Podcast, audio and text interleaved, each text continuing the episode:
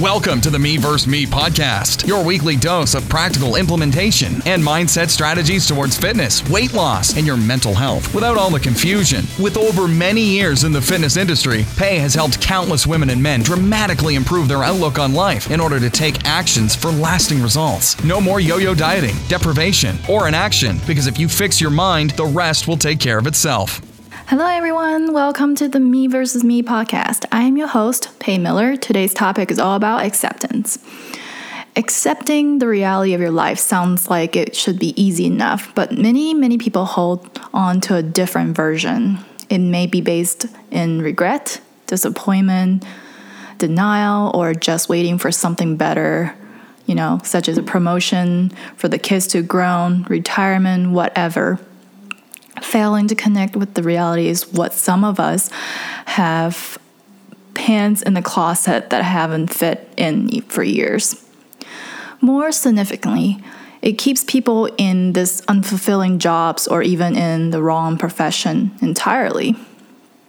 There are a few better things you can do for yourself than giving up the fictional version of your life and learning to accept yourself, your life, and your reality even if your situation is terrible, the first step in improving it is acknowledging it for what it is. Here are 11 ways to cope with your reality, especially the parts of reality you don't like. And here's how you can change into a reality you do want. Number one, accept yourself. Acceptance is the ability to unconditionally value all parts of who you are.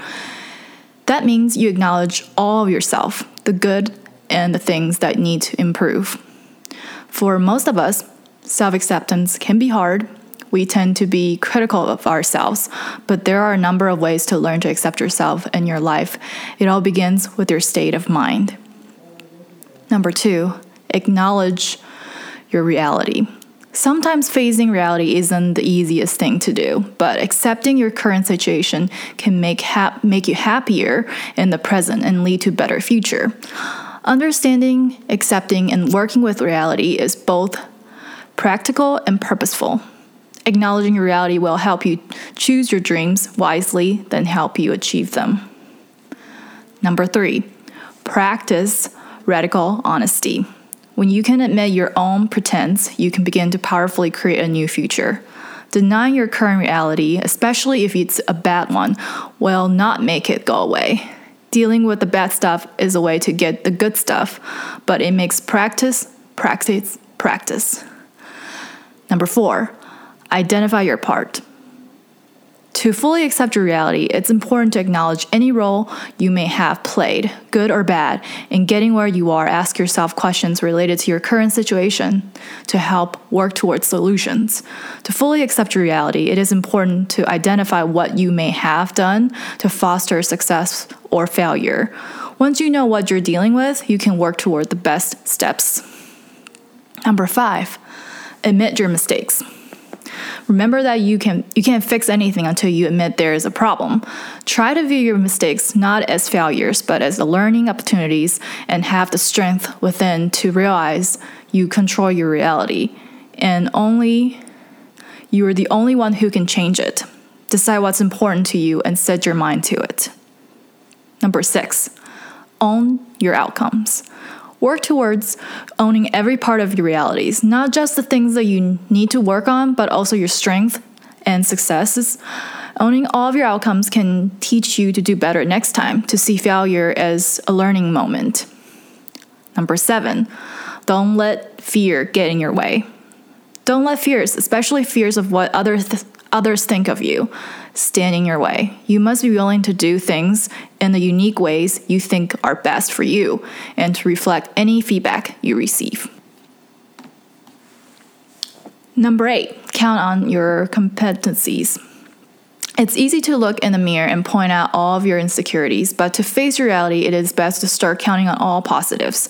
Make a list of your strengths, the things you're good at, the value that you hold on to, and the accomplishments you've achieved. Counting on your competencies help you realize your strengths, which in turn will help you improve your attitude toward yourself. Number nine, let go of your biases.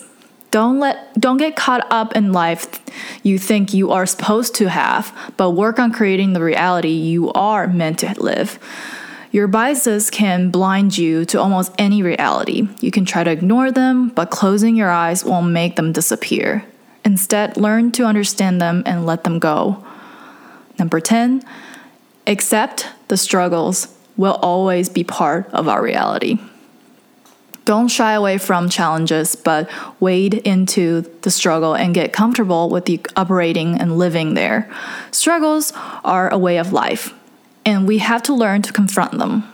And you never know, something most challenging things can hold the greatest opportunity for success.